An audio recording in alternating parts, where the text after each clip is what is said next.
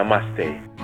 ผมชูตินทรคงศักดิ์เอกอัครราชทูตไทยประจำสาธารณรัฐอินเดียครับ Listen to the Cloud เรื่องที่ The Cloud อยากเล่าให้คุณฟัง คุยกับทูต รายการที่จะพาคุณไปรู้จักงาน ชีวิต และเรื่องที่คุณไม่เคยรู้ของทูตไทยในต่างแดน ร่วมเล่าสู่กันฟังโดย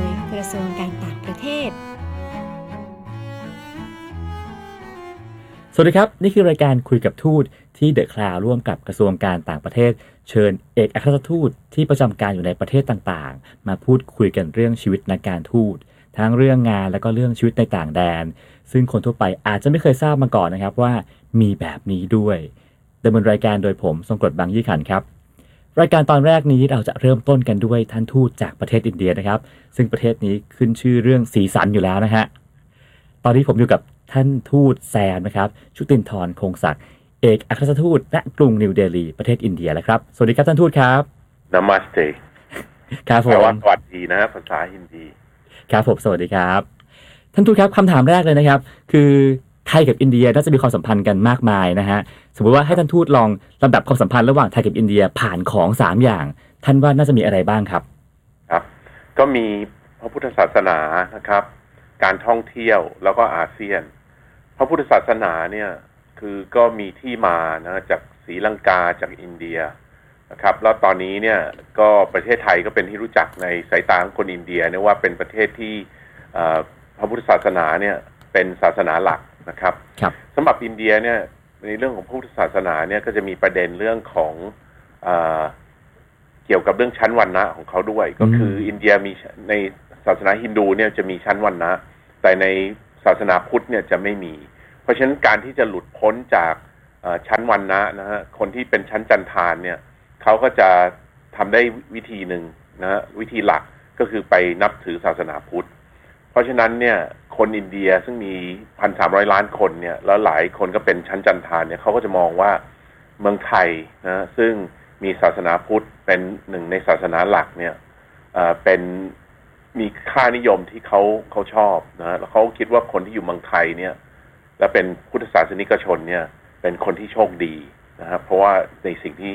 ศาสนาพุทธสอนนะครับครับ อีกอันหนึ่งก็จะเป็นเรื่องของการท่องเที่ยว คือคนอินเดียเนี่ย แม้ว่าคนไทยอาจจะมองผ่านสื่อกระแสหลักเนี่ยว่าจนนะนะครับ ก็มีคนจนน่ะมีจริง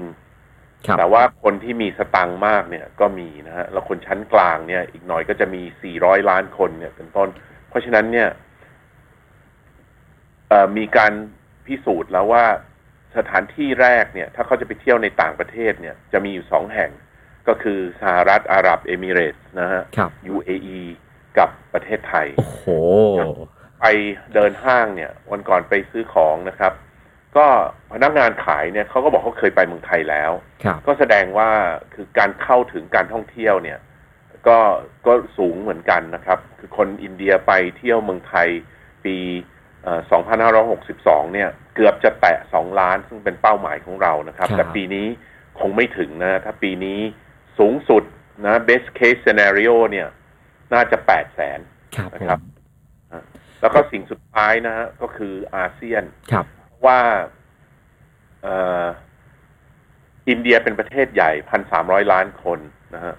ทีนี้เราก็พยายามที่จะนำเสนอว่า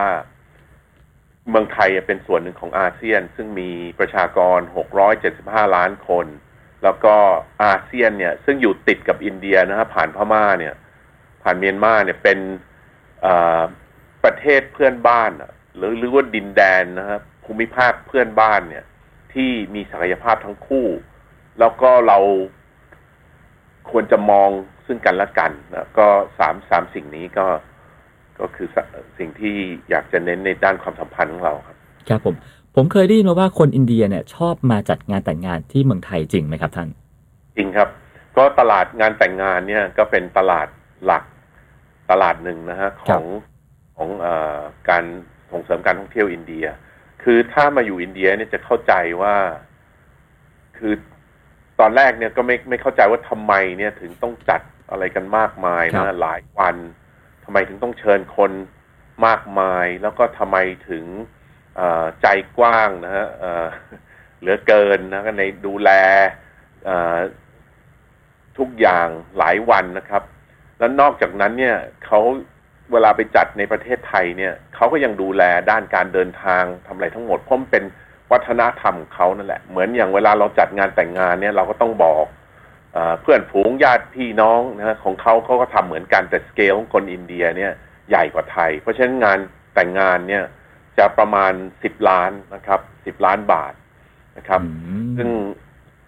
เราอาจจะเป็นสัตว์เศรษฐกิจมากขึ้นก็ได้ที่เมืองไทยเนี่ย เราก็ผมมีความรู้สึกว่าเราพัฒนาไปในทิศทางของ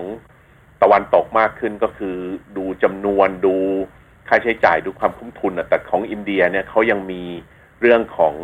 ของวัฒนธรรมนะฮะคือต่อเพราะฉะนั้นงานงานใหญ่ แล้วก็โรงแรมก็ชอบนะครับ เพราะว่าเขาก็เหมาไปเลยนะฮะอันนี้ก็อาจจะเป็นทางออกหนึ่งนะสำหรับถ้าเราคุยกันถึงเรื่อง post covid เนี่ย ก็คือก็ภายหลังโควิด -19 เนี่ยนะฮะมันก็เป็นเป็นโอกาสที่เราจะทบทวนเรื่องการท่องเที่ยวของไทยเหมือนกัน เพราะว่าที่ผ่านมาเนี่ย มันเหมือนกับเอ่อการเป็นการเสพติด สถิติอะฮะ ครับ นี่ 40 ล้านปีหน้าต้องเพิ่มอีก 10เปอร์เซ็นต์การท่องเที่ยวจากอินเดียเนี่ย อย่างเช่นเรื่องไมซ์นะฮะ แล้วก็เอิ่มการประชุมสัมมนา การจัดอินเซนティブการจัดงานแต่งงานเนี่ย ก็เป็นวิธีที่จะในเอ่อได้รายได้เยอะในจำนวนคนเท่า ๆกันนะครับ ก็ wedding อินเดียน wedding นี่ก็ก็สำคัญครับ ครับผม ทีนี้เรามาคุยกันเรื่องงานภารกิจหลักของนักการทูตในอินเดียกันบ้างครับท่านครับ คือที่อินเดียครับเนี่ยนะเชิญครับเอ่อเราครับอินเดียเนี่ยเราคนที่มาอยู่อินเดียเนี่ยโชคดีนะครับ คือความสัมพันธ์ไทยอินเดียเนี่ยดีนะฮะแม้ว่าความสัมพันธ์ทางการทูตเนี่ยมีมา 73 ปีเนี่ยแต่ความสัมพันธ์และในด้านอารยธรรมนะฮะแล้วระหว่างคนอินเดียคนไทยเนี่ยมีมานับพันปีนะครับอ่า เพราะฉะนั้นมันมีพื้นฐานที่ดีอยู่แล้ว แต่ว่าสิ่งที่ผมเห็นเนี่ยก็คือเอ่อไอความสัมพันธ์ที่ดีนั้นอะ มันจะต้องเอามาตอบโจทย์นะหรือมาให้ผลตอบแทนเราในเรื่องของเศรษฐกิจ และในเรื่องความสัมพันธ์ทางการเมือง ความสัมพันธ์ทางการเมืองเนี่ยดี แต่ผมคิดว่ามันลึกซึ้งได้กว่านี้ ลึกซึ้งได้อยากให้ถึงขั้นว่ามีอะไรเนี่ยโทรคุยกันได้โดยธรรมชาติ โดยไม่ต้องนัดแนะเตรียมประเด็นสนทนาอะไรมากมาย นะคุยกันเหมือนเพื่อนคุยกัน ซึ่งเป็นสิ่งที่นายกรัฐมนตรีอินเดียเนี่ยทำบ่อยมาก แล้วก็มีการโทรไปที่เมืองไทยเหมือนกัน แต่ว่าผมอยากให้เป็นบ่อยกว่านี้ และเป็นธรรมชาติกว่านี้ อีกประเด็นหนึ่งคือเรื่องเศรษฐกิจฮะเพราะว่าอินเดียเนี่ยมีประชากรพันสามร้อยล้านคนเนี่ยเเรารู้แล้วว่าการเจาะตลาดประเทศใหญ่เนี่ยอย่างอย่างจีนเป็นยังไงนะแล้วก็ผมก็อยากจะนำเสนอว่าอินเดียเนี่ยจะเป็นอย่างนั้น ต่อไปในอนาคตนะฮะตั้งแต่ปีหน้าสิบปีข้างหน้ายี่สิบปีข้างหน้า ประชากรอายุน้อย แล้วก็ยังอยู่ในสภาพที่ว่าอยากจะมี อยากจะซื้อ อยากจะมีสิ่งนั้นสิ่งนี้ไว้ในครอบครองนะครับ การทำธุรกิจในอินเดียไม่ง่ายนะครับ วันก่อนคุณสนั่นอังอุบลกุลเนี่ยเพิ่งพูดออกรายการนะครับเพราะว่าท่านก็มีโรงงานฮะศรีไทยซุปเปอร์แวร์อยู่ที่นี่ ท่านก็บอกว่าสำหรับตลาดอินเดียนั้นขอไม่ขาดทุนก็พอแล้วนะเพราะว่าการทำธุรกิจในอินเดียต้องมองยาวแล้วบริษัทใหญ่ ๆ ของไทยที่อยู่ในนี้นะอย่างอิตาเลียนไทยอย่าง CP เนี่ยก็อยู่ยาวนะครับ เพราะว่าตลาดนี้มีแต่โตครับ เพราะฉะนั้นนี่ก็คือจุดเน้น อยากถ้ามีคนที่จะมาต่อจากผมเนี่ยถ้าผมครบวาระแล้วเนี่ย แล้วมีคนถามผมเนี่ยผมก็อยากจะบอกว่าอยาก ให้คนที่ถนัดด้านเศรษฐกิจเป็นหลักมาอยู่ตรงนี้ครับ ครับผม เมื่อกี้ท่านทูตพูดถึงว่านายกรัฐมนตรีของอินเดียเนี่ยโทรศัพท์มาเมืองไทยบ่อยๆ ท่านโทรมาหาใครครับ ก็โทรมาหานายกฮะก็เพราะว่าที่นี่เนี่ยเขาใช้เอ่อจะเรียกว่า telephone diplomacy ก็ได้นะฮะคือเดี๋ยวระดับนายกก็โทรนะครับ เดี๋ยวก็เป็นรัฐมนตรีคือเขาโทรหากันครับอ่าโควิดเนี่ยก็ช่วยให้เรื่องของ video conference เรื่องของการคุยผ่านจอเนี่ย มันเป็นธรรมชาติมากขึ้นนะครับ แล้วก็ครั้งสุดท้ายที่นายกโมดีโทรไปหาอ่าท่านนายกประยุทธ์เนี่ยครับก็คือวันที่หนึ่งเอ่อพฤษภานะครับ ก็โทรไปเรื่องโควิดนี่แหละ แล้วสิ่งที่เขาคุยกันที่เป็นเป็นเอ่อรูปธรรมมากที่สุดนะก็คือเรื่องของความร่วมมือเออในด้านโควิดนะฮะแล้วก็มีการอ่ากำหนดกำหนดนะ contact point ของสองฝ่ายแล้ว แล้วก็เรื่องหลักเรื่องหนึ่งเนี่ยที่จะทำก็จะเป็น เรื่องของวัคซีนนั่นแหละ เพราะว่าอันนั้นเป็นโจทย์ใหญ่ อันนึบทเรียนหนึ่งที่เราได้เรียนรู้จากในตอนเออการแพร่ระบาดของ H1N1 เนี่ย ก็คือหากเรารอวัคซีนเนี่ยที่มาจากองค์การระหว่างประเทศนะฮะหรือที่สะคนทุกคนสามารถเข้าถึงเนี่ย ช้าครับครับสองปี เพราะฉะนั้นเนี่ยจะสังเกตว่าในครั้งนี้เนี่ย ประเทศต่างๆ เนี่ยจะ มีทางเลือกไว้เยอะๆนะฮะบางประเทศถึงขั้นว่าลองดูที่ว่าบริษัทไหนเนี่ย มีแนวโน้มว่าจะเอ่อคิดค้นวัคซีนได้เร็วนะฮะแล้วก็ขอซื้อล่วงหน้าเป็นต้นอืมครับเพราะฉะนั้นของไทยเนี่ย คือเราร่วมมือแล้วเราก็พึ่งตัวเองด้วย ครับผมเมื่อกี้ท่านทูตพูดถึงเรื่องของเศรษฐกิจนะครับ ความร่วมมือ ผมพอจะทราบว่าเอ่อพี่น้องอินเดียที่ทางรัฐอัสสัมอะนะฮะเขาค่อนข้างชอบไทยมาก เหมือนชอบสินค้าไทยชอบอะไรมาก ๆ จริงไหมครับท่าน คือเออผมอยู่ที่นี่เนี่ย ผมไม่เลือกปฏิบัติเลยว่ารัฐไหนนะเขาชอบครับของไทยทั้งนั้นนะเอ่อแต่อันหนึ่งที่ผมยกตัวอย่างจนคนเขาอาจจะเริ่มเบื่อเนี่ยเพราะว่ามันสำหรับผมจับต้องได้ผมชอบนะฮะ คือไอศครีมแมกนัมเนี่ย ครับนะวอลส์เนี่ย ที่รับประทานที่นี่เนี่ย มาจากเมืองไทย อืมครับ เพราะฉะนั้นใครที่จะมาพูดว่าไอ้ supply chain มันไม่เอื้ออำนวยสำหรับขนของอ่า cold ไอ้ cold chain เนี่ยมันไม่ work เนี่ยผมผมก็ต้องเถียงว่าถ้าคุณสามารถส่งไอศครีมแมกนัมนะแล้วมาให้เขาถีบรถขายในนี้ได้เนี่ย มันก็แสดงมันทำได้นะครับ แต่ว่าคนอินเดียกับเราเนี่ย การค้าเนี่ยน้อยฮะนะประมาณหมื่นสองพันล้านเหรียญนะครับ เท่านั้นนะฮะการค้าไทยกับประเทศเพื่อนบ้านเนี่ยอาจจะมากกว่าหรือเกือบเท่า แล้วก็อินเดียเนี่ยเอ่อขาดดุลเราเขาส่งออกไปประมาณสามพันกว่าล้านเหรียญนะฮะที่เหลือเนี่ยเราส่งออกมาประมาณเก้าพันกว่าล้านเหรียญอืมครับ มันน้อยสำหรับตลาดขนาดนี้ แต่ก็มีบริษัทไทยที่มาอยู่ในอินเดียแล้วเนี่ยนะฮะประมาณ35บริษัทนะครับอ่าถ้า คุณทรงโกรธจะบอกว่าเยอะเนี่ย ผมก็จะบอกว่า ก็เยอะกว่าศูนย์ครับ แต่ว่าน้อยกว่าคู่แข่งในอาเซียนของเราคนต่อไปคือมาเลเซีย ซึ่งมี100บริษัทนะฮะอืมนี้มันถึงเป็นโจทย์ของสถานทูตที่จะเอ่อกระชับความสัมพันธ์ทางด้านเศรษฐกิจนะฮะผ่านการซื้อขายนั่นหนึ่งนะฮะกับอีกการผ่านการมาลงทุนในอินเดีย แล้วหลังจากโควิด เนี่ย รัฐบาลอินเดียเขามีนโยบายเอ่อ การพึ่งพาตนเองมากขึ้น มันก็เหมือนกับของไทยหลังจากวิกฤตเศรษฐกิจต้มยำกุ้งนะฮะก็คือเราไม่ได้จะปิดประเทศ อินเดียก็ไม่ได้จะปิดประเทศ แต่เขาจะดูว่าเขาจะพึ่งพาตัวเองมากขึ้นได้อย่างไรนะฮะแล้วก็จะมีการลงทุนคือเพื่อผลิตในอินเดียเนี่ยมากขึ้นได้อย่างไร ผมก็เห็นว่ามันเป็นโอกาสที่ไทยเนี่ยจะเข้ามา ลิตในอินเดียมากขึ้นนะฮะก็เล่นตามนโยบายเขานะครับ เพราะเขาจับตาดูเรื่องการขาดดุลการค้าอยู่เหมือนหลาย ๆ ประเทศนะครับ ครับผม ในอินเดียมีพี่น้องชาวไทยอยู่มากน้อยแค่ไหนครับ แล้วก็เขาไปทำอะไรกันครับ ครับ ก่อนโควิดนะฮะผมก็มักจะพูดว่าสองพันนะทีนี้คุณทรงโกรธอาจจะถาม อาจจะถามผมว่า เอ๊ะทำไมท่านทูตเป็นท่านทูตไทยแล้วทำไมท่านไม่ทราบคนไทยนะฮะมีกี่ครับคนอายุเท่าไหร่เนี่ย ก็เวลาคุณทรงโกรธไปต่างประเทศเนี่ย คุณทรงโกรธไปรายงานกับสถานทูตหรือเปล่าใช่ไหมอ่าก็คนไทยทุกคนก็ไม่ได้ไปรายงานกับสถานทูต ตอนผมไปเรียนต่อเนี่ย แม้ว่าผมเป็นข้าราชการแล้วเนี่ย ผมก็ไม่ได้ไปรายงานตัวกับกอพอไม่เป็นไรผมก็จะตอบว่าสองพันแต่หลังจากโควิด เนี่ย ผมก็จะเปลี่ยนคำตอบ ผมเป็นประมาณสี่พันอืนะครับมเพราะว่าเอ่อเราส่งกลับไปแล้วเนี่ย ด้วยเที่ยวบินอพยพเนี่ยสามพันสองร้อยคนน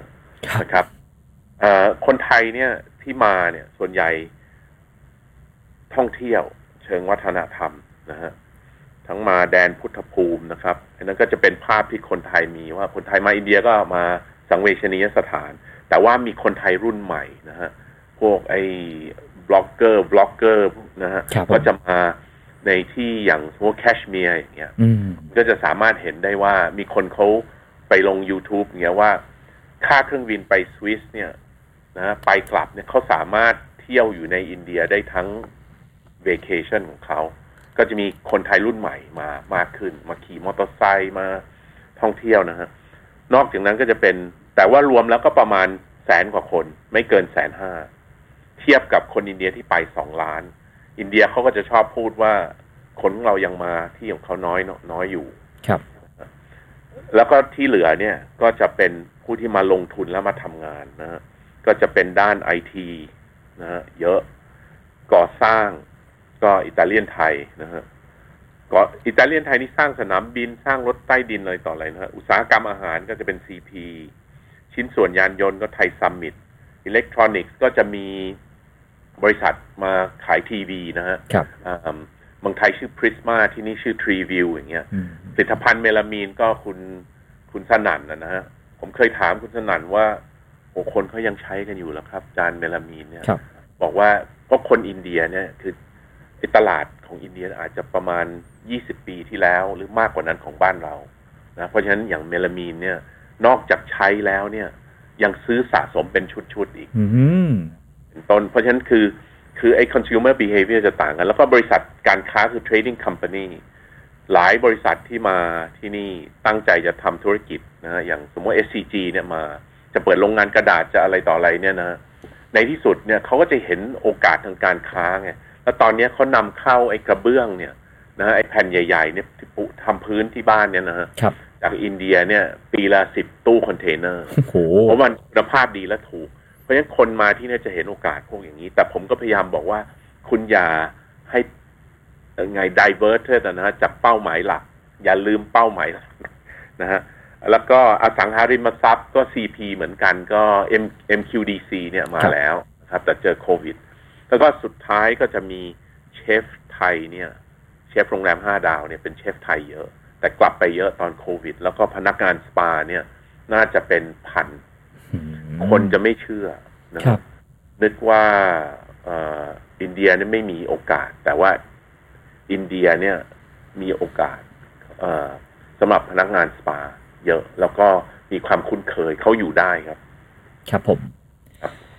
อย่างคนทั่วไปมักจะมองชีวิตรายการทูตเอาไว้แบบหนึ่งนะครับแบบประมาณออกงานสังสรรค์ต่างๆ นานานะครับ แล้วงานประเภทไหนในในสถานทูตที่อินเดียที่คนทั่วไปจะนึกไม่ถึงแน่นอนว่าทำงานอย่างนี้ด้วยเหรออะก็ขอกลับมาเรื่องโควิด -19 เนี่ยแหละครับผม คืออย่างที่คุณทรงโปรดพูดนั่นแหละว่าภาพลักษณ์ของนักการทูตเนี่ยก็คือการออกงาน แต่ผมก็ขอแก้ตัวตรงนี้นิดนึงว่าหลาย ๆ ครั้งเนี่ย การล็อบบี้นะฮะมันเกิดขึ้นในงานเลี้ยงนี่แหละอืมนะครับนะแล้วก็การหาข่าวนะครับ นั่นก็หนึ่ง ทีนี้อีกอันหนึ่งเนี่ยที่หลัง ๆ เนี่ย เริ่มมีความสำคัญมากขึ้น เวลาเราไปเสนองบประมาณต่อสภาเนี่ย ทางการมาธิการก็จะคืองบประมาณส่วนใหญ่เขาตัดนะฮะแต่งบประมาณการช่วยเหลือคนไทยตกทุกข์ได้ยากเนี่ยเขาจะบอกว่า เพียงพอแล้วเหรือครับ ไม่เพิ่มหน่อยเหรอครับ และโควิด -19 เนี่ยทำให้เห็นว่าภารกิจการช่วยเหลือคนไทยตกทุกข์ได้ยากเนี่ยสำคัญเอ่อคนทุกคนอาจจะไม่ได้นึกถึงเรานะฮะแต่ผมมีโอกาสผมก็จะบอกว่าเนี่ยทีหลังให้นึกถึงสถานทูตครับนะครับอะก็ 96 แห่งนะฮะสถานทูตสถานกงสุลเนี่ยก็ช่วยเหลือคนไทย มากบ้างน้อยบ้าง บางคนก็ยังติดตกค้างอยู่นะครับ ก็จะเป็นเรื่องของนี่เลยนะเรื่องเรื่องเออช่วยคนเอ่อคนไทยโควิด -19 เนี่ยนะครับ ครับผม ก็คือช่วยเอ่อประสานงานช่วยส่งกลับประเทศไทยถูกไหมฮะ คือเป็นที่พึ่งนะฮะครับคือมีอะไรเนี่ยเดือดร้อนโทรมานะฮะถูกตำรวจจับไม่มีอาหารทานถูกเอ่อไล่ออกจากบ้าน คือปัญหาของท่านเนี่ยคือปัญหาของเรา เรามีหน้าที่ต่อคนไทยทุกคนไม่ใช่ บริษัท CP นะบริษัทไทยซัมมิตเท่านั้น พนักงานปาเชฟ คือหน้าที่ของเรา เพราะฉะนั้นโทรมาได้สถานทูตพึ่งได้ นั่นเลยอยากเข้าใจนั้นแล้วแล้วในเว็บไซต์ของทุกสถานทูตสถานกงสุลเนี่ย ในตรงที่ภาษาไทยเนี่ย มันจะมีเบอร์ฉุกเฉินนะฮะ24 ชั่วโมง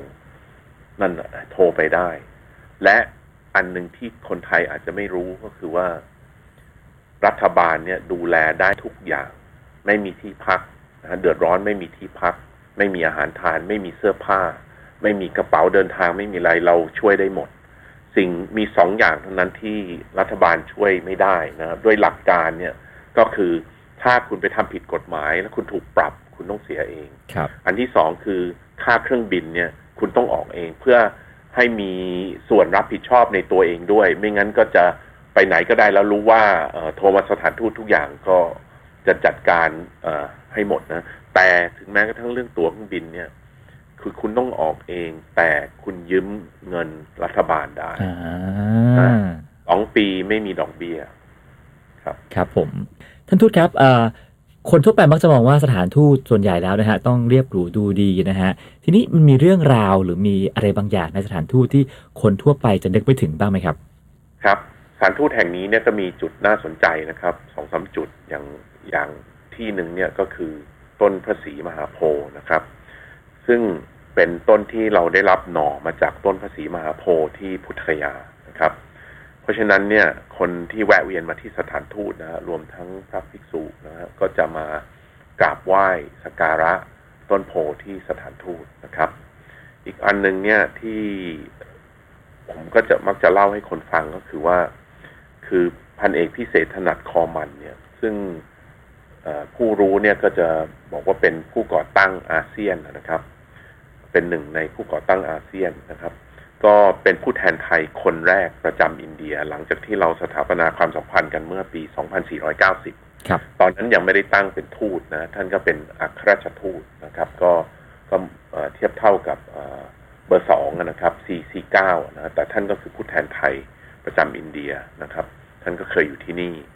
แล้วก็สุดท้ายเนี่ย ก็จะมีหม่อมหลวงบุปผา นิมานเหมินนะฮะเป็นนักเขียนนะครับ เจ้าของนามปากกาดอกไม้สดเนี่ยครับก็เป็นภรรยาเอกอัครราชทูตนะฮะสุกิจนิมานเหมินนะครับ ช่วง 2502 ถึง 2506 นะแล้วก็หม่อมหลวงบุปผาเนี่ยก็มาเสียชีวิตนะฮะที่ทำเนียบเอกอัครราชทูตหลังปัจจุบันที่ผมพักอยู่เนี่ยครับ ก็ คนมักจะพูดถึงว่าสถานทูตไทยหลาย ๆ แห่งนะรวมทั้งในยุโรปที่เป็นอาคารที่มีอายุเป็นร้อยร้อยปีเนี่ยอ่อหลาย ๆ ที่ก็มีจิตวิญญาณนะฮะที่เฝ้าสิงสถิตอยู่เนี่ย บางคนที่เคยมาพักที่ทำเนียบก็ก็กล่าวว่าได้พบหม่อมหลวงบุปผานะครับ ผมผมไม่ไม่ได้ไม่ได้พบ เพราะว่าผมก็กราบไหว้และให้ความเคารพนะฮะ ทุกอย่างที่อยู่มาก่อนเราอยู่แล้วนะแล้วผมคิดว่าเป็นเป็นเอ่อสิ่งที่บวกสำหรับสถานทูตครับ ครับผมโหมีทั้งต้นภาษีเอ่อต้นต้นโพใช่ไหมฮะโพซึ่งซึ่งเรียกว่าอะไรฮะ ถ้าคนไทยไปเที่ยวที่อินเดียก็ควรจะแวะไปที่ที่นี่ด้วยถูกไหมฮะ ก่อนโควิด เนี่ยนะครัฮะบอาจารย์เผ่าทองทองเจือเนี่ย ก็ได้ขอนำคณะมานะครับ แต่พอดีเจอโควิดซะก่อน เพราะถ้าอาจารย์เผ่าทองมาเนี่ย ก็จะต้องทำรายการแล้วก็เล่าแล้วก็จะไปถึงคนคนอื่นอีกนะครับครับ ทีนี้อ่าวิธีการทูตของที่นักการทูตที่อินเดียนะครับ ท่านคิดว่ามีการทำเอ่อดำเนินการทูตที่แตกต่างจากประเทศอื่นไหมครับคืออย่างนี้นะฮะเอ่อมันก็ยังเหมือนเดิมอะแต่ที่แตกต่างก็คือว่าอินเดียเนี่ยเป็นประเทศใหญ่นะฮะเพราะฉะนั้นเนี่ยผมเรียกว่าเป็น อะไร psychology ของประเทศใหญ่นะฮะซึ่งทำให้อาจจะยาก คืออย่างแต่ละประเทศก็จะมีโจทย์ของตัวเอง ถ้าเราดำเนินความสัมพันธ์กับประเทศที่เล็กกว่า เราก็ต้องไม่ยกตนข่มท่านนะฮะทีนี้เราดำเนินความสัมพันธ์กับอินเดียเนี่ย และเป็นอินเดียที่เขาเนี่ยเคยเป็นประเทศอาณานิคม เขามีเอกราช เขามีความภาคภูมิใจนะฮะแล้วเขามีปัจจัยเรื่องชาตินิยมเนี่ย เป็นปัจจัยหลักในการขับเคลื่อนประเทศในการปกครองประเทศเนี่ย เราก็ต้องระวังหนึ่งก็คือหนึ่งจะให้ตระหนักถึงว่าเขามองตัวเองว่าเป็นประเทศใหญ่นะคนไทยจะมองยังไงก็แล้วแต่ หรือว่าบางด้านเอ่อด้านวัตถุเอ่อบางด้านเขาอาจจะไม่ทันเราหรืออะไรก็แล้วแต่ แต่ต้องไม่ลืมว่าอินเดียมองตัวเองว่าเป็นประเทศใหญ่ครับเป็นหนึ่งในผู้นำโลกสองก็คือเรื่องของชาตินิยมนะฮะเพราะฉะนั้นอย่าง ในอินเดียมีนโยบายที่จะไม่รับ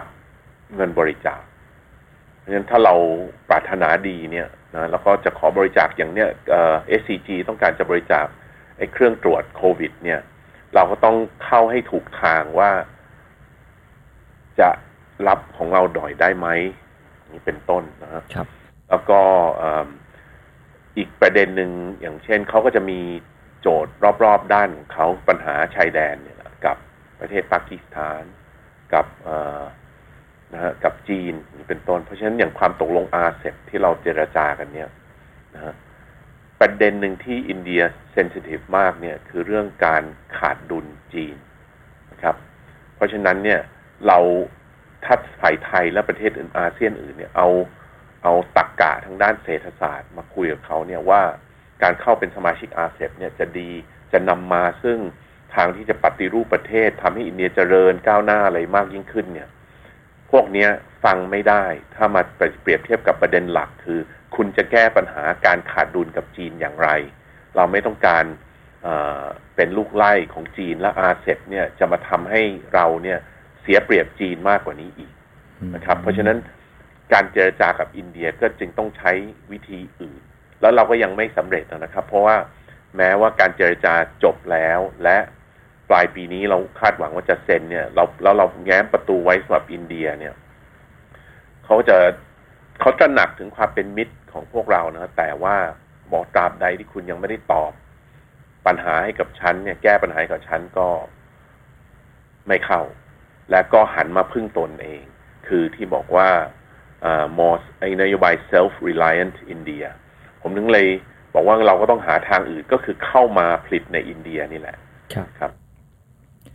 ท่านทูตอยู่ที่อินเดียมาแล้ว 2 ปีนะฮะ ช่วงแรกที่ท่านมาเนี่ยนะฮะ ท่านเจอกับ culture shock บ้างไหมครับว่าโหมีอย่างนี้ด้วยเหรอ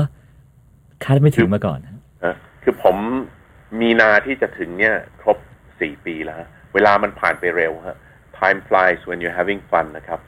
culture shock เหรอฮะที่ที่เอ่ออินเดียเนี่ยนะฮะเรื่องหลักเนี่ยน่าจะเป็นเรื่องของการขับรถนะครับครับผมไม่ได้ขับ นะเพราะว่าผมคงขับไม่ได้อะเพราะว่าหนึ่งการใช้แตรทุกคนก็คงจะทราบนะครับนะคือเขาบีบแตรมากมายมหาศาลนะเคยมีคนบอกว่าปกติเนี่ยถ้าเราจะกดแตรเนี่ยเราก็ต้องกดใช่ไหมชอบอินเดียเนี่ยควรจะทำว่าให้แตรมันดังตลอดเวลา แล้วถ้าคุณต้องการให้ดังอะคุณค่อยกดปุ่มนะครับ แต่ว่าความแนวคิดของเขาคือเขาต้องการให้ทุกคนรู้ว่าเขาอยู่ตรงนี้นะฮะนั่นหนึ่งนะครับครับ อันที่สองก็จะเป็นเอ่อเรื่องของกล่าวไปแล้วเนี่ยคือเรื่องของ psychology ของประเทศแหละที่เป็น culture shock เพราะว่าเราใช้ logic ธรรมดาไม่ได้ มันต้อง logic ผสมกับไอ้ความเป็นตัวตนของเขา แล้วก็ที่ที่น่าทึ่งอีกอันหนึ่งก็คือว่าประเทศอินเดียนี่พันสามร้อยล้านคนก็จริง แต่กระทรวงการต่างประเทศเล็กมากนะครับ ครับนั้นกรมของเขาเนี่ยอาจจะมีคนเท่ากับกองของเราเท่านั้น แต่ว่าที่ผมเห็นเนี่ยก็คือเขาใช้สถานทูตเขาเนี่ยเป็นมือเป็นเท้ามากขึ้น ขณะที่อย่างของเราเนี่ยอ่ออาจจะมีไอ้การแบ่งน้ำหนักของงานเนี่ย ต่างกันอาจจะพอๆกันก็คือบางทีขับเคลื่อนจากส่วนกลางนะครับ ผมคิดว่าถ้าแบบอินเดียเนี่ยคือเขาใช้คนเขาในพื้นที่มากขึ้นครับ มากกว่าเรา ครับผม และประสบการณ์ที่ท่านทูตได้รับจากการเป็นทูตอยู่ที่นี่ฮะที่ท่านคิดว่าโหมันดีที่สุดคือเรื่องอะไรครับ แน่นอนนะฮะเรามาจากประเทศไทยเนี่ย คือการรับเสด็จครับ เพราะว่าของคุณพ่อผมเนี่ยรับรับรับราชการ 40 ปีไม่เคยรับเสด็จนะครับ ผมมาอยู่อินเดียเนี่ยสามปีกว่าเนี่ย รับเสด็จสมเด็จพระนิธิาธิราชเจ้ากรมสมเด็จพระเทพรัตนราชสุดาสยามบรมราชกุมารีเนี่ยสี่ครั้งนะครับ สมเด็จเจ้าฟ้ากรมพระศรีสว่างควัตวรคัตติยราชนารีเนี่ยสองครั้งนะครับ ก็ถือว่าเป็นพระมหากรุณาธิคุณนะครับ เพราะว่าสมเด็จพระเทพเนี่ย ทุกคนก็จะทราบคือท่านท่านเสด็จอินเดียเนี่ยเกือบยี่สิบ20ครั้งแล้วนะฮะแล้วก็เสด็จจีนเนี่ยกว่าสี่สิบครั้ง แล้วก็ผ่านการเสด็จเนี่ยก็จะมีการบันทึกภาพแล้วก็ออกรายการออกในข่าวในพระราชสำนักนะฮะก็เป็นหนทาง ที่สำคัญช่องทางที่สำคัญน่ะในการให้คนไทยเนี่ยได้สัมผัสอินเดียด้วยนะครับครับก็รู้สึกว่าเป็นก็เป็นบุญนะฮะที่เราได้ได้ได้รับเสด็จนะครับ อีกอันหนึ่งก็คือ การปฏิบัติศาสนกิจในแดนพุทธภูมินะฮะมีทูตในอดีตเนี่ย ประจำอินเดียในปานศรีลังกาก็จะบอกว่า แม้ว่าประเทศดูจะลำบากนิดนึงอะแต่ว่า พอได้ปฏิบัติศาสนกิจเนี่ยจะรู้สึกเหมือนกับว่าเป็นเฟสนะฮะหรือพระพุทธเจ้าบางคนพูดถึงขนาดพระพุทธเจ้าส่งให้มาเกิดมามาประจำการที่นี่ เราก็อดที่จะคิดไม่ได้ว่าอย่างน้อยเราก็มีบุญนั่นแหละ เพราะว่าในฐานะที่คุณเป็นตัวแทนของประเทศไทยนะฮะคือเป็นเอกอัครราชทูตตัวแทนของพระมหากษัตริย์เนี่ยเมื่อมีงานต่างๆ เนี่ยเราก็ได้ไปเป็นองค์ประกอบสำคัญในงานเหล่านั้นนะครับ ตัวผมเองผมก็เคยได้มาบวชที่พุทธคยาด้วย ก็อันนี้ก็เป็นถือว่าเป็นเป็น blessing อะนะครับหมายถึงว่าท่านก็ทูตบวชบวชตอนก่อนเป็นทูตหรือเปล่าฮะก่อนนะก่อนเอ่ออมก่อนปีห้าสามครับเอ่อถ้ามีโอกาสก็จะบวชอีกทีแต่คงไม่มีโอกาสแล้วนะครับเอ่อนะครับ แล้วก็ทีนี้อีกอันหนึงก็จะประเด็นที่ผมแตะๆไปแล้วก็คือว่าเราเห็นศักยภาพของอินเดียนะฮะ แม้ว่าการนำเสนอผ่านสื่อต่างๆเนี่ยจะเป็นเรื่องความยากลำบากนะฮะของคนอินเดียของอินเดียเนี่ย แต่ว่าเราเห็นศักยภาพของอินเดีย แล้วเราเนี่ยถือกุญแจนะฮะหรือเป็นนกลไกสำคัญเนี่ยในการสื่อศักยภาพของอินเดียเนี่ยไปสู่ผู้เล่นในเมืองไทย เพราะฉะนั้นงานนั้นนะเป็นเป็นสิ่งที่สำคัญ สุดท้ายเนี่ยก็คือคุณพ่อผมเนี่ย ก็เคยมาออกประจำการครั้งแรกที่สถานทูตแห่งนี้นะครับเอ่อเมื่อปีช่วง 2490 ต้นๆนนั่นนะครับครับ แล้วก็เคยอยากจะมาเป็นทูตที่นี่อีกนะครับเอ่อก็ไม่ได้มาได้ไปประเทศอื่นแต่ผมก็ถือว่าได้มาสานต่อนะครับ ครับผม ดูเต็มไปด้วยเรื่องราวนะครับ มีสตอรี่ต่างๆ มากมายทีเดียว ทีนี้มาถึงคำถามสุดท้ายแล้วครับ คือถ้าสมมติว่าท่านทูตแซมนะฮะเอ่อต้องซื้อของฝากหนึ่งชิ้นมาฝากผู้ฟังรายการนะครับครับ ท่านทูตแซมอยากซื้อของ made in India ชิ้นไหนครับ แล้วก็เพราะอะไรครับ คือในช่วงนี้เนี่ยนะฮะมันมีกระแสจากที่ผมลงใน Twitter แล้วภรรยาผมลงใน Facebook เนี่ย ก็เพื่อนๆนะฮะพี่น้องอยากได้ปิ่นโตอินเดีย ครับ ว่าหนึ่งมีรูปร่างน่ารักนะครับอ่า มีหลายรูปร่างแล้ว อันที่สองก็คือเขาอ่าลงสีนะครับ แล้วก็เป็นลวดลายต่างๆ จะเป็นลายนะฮะหรือว่าเป็นภาพวาดชีวิตอินเดียเนี่ยก็มีคนบอกว่าอยากได้ แต่ถ้าที่ผ่านมาเนี่ย คนจะชอบก็พระพิคเนตนะคฮะรับ แล้วก็ผ้าอินเดียนะครับ เพราะว่าคล้ายกับเรามากนะครับ แล้วก็ราคาไม่แพงครับผม ผมว่าคนไปอินเดียครั้งต่อไปนะฮะ ต้องเล็งซื้อปิ่นโตกลับมาอย่างแน่นอนเลยนะฮะ แน่นอน และราคาไม่แพงด้วยครับ ครับผม ซึ่งวันนี้ผมว่าหลังจากที่ได้ฟังท่านทูตแซมเล่านะฮะผมว่าคนน่าจะมองอินเดียเปลี่ยนไปนะฮะจากเมื่อก่อนที่เราจะเห็นความสัมพันธ์ระหว่างไทยกับอินเดียเป็นแค่เอ่อพุทธศาสนานะฮะไปแสวงบุญกัน ตอนนี้เรามองเห็นโอกาสทางเศรษฐกิจขึ้นอีกเยอะมาก ๆเลย มากมายครับ ครับมากผมครับ เสียดายนะครับที่วันนี้รายการเรามีเวลาแต่เพียงเท่านี้นะครับก็เลยได้คุยกับท่านทูตแซมแค่ประมาณนี้นะครับผมซึ่งต้องขอบคุณท่านทูตแซม ชุตินทรคงศักดิ์มากๆนะครับ ผมขอบคุณครับขอบคุณท่านทูตแซมมากๆนะครับครับสวัสดีครับครับผมเรื่องราวของท่านทูตในตอนแรกก็จบลงไปแล้วนะครับ ส่วนในตอนหน้านั้นจะเป็นเรื่องราวของท่านทูตจากประเทศไหน มารอติดตามฟังกันครับ วันนี้สวัสดีครับ ติดตามเรื่องราวดีๆ และรายการอื่นๆจาก The Cloud ได้ที่ readthecloud.co หรือแอปพลิเคชันสำหรับฟังพอดแคสต์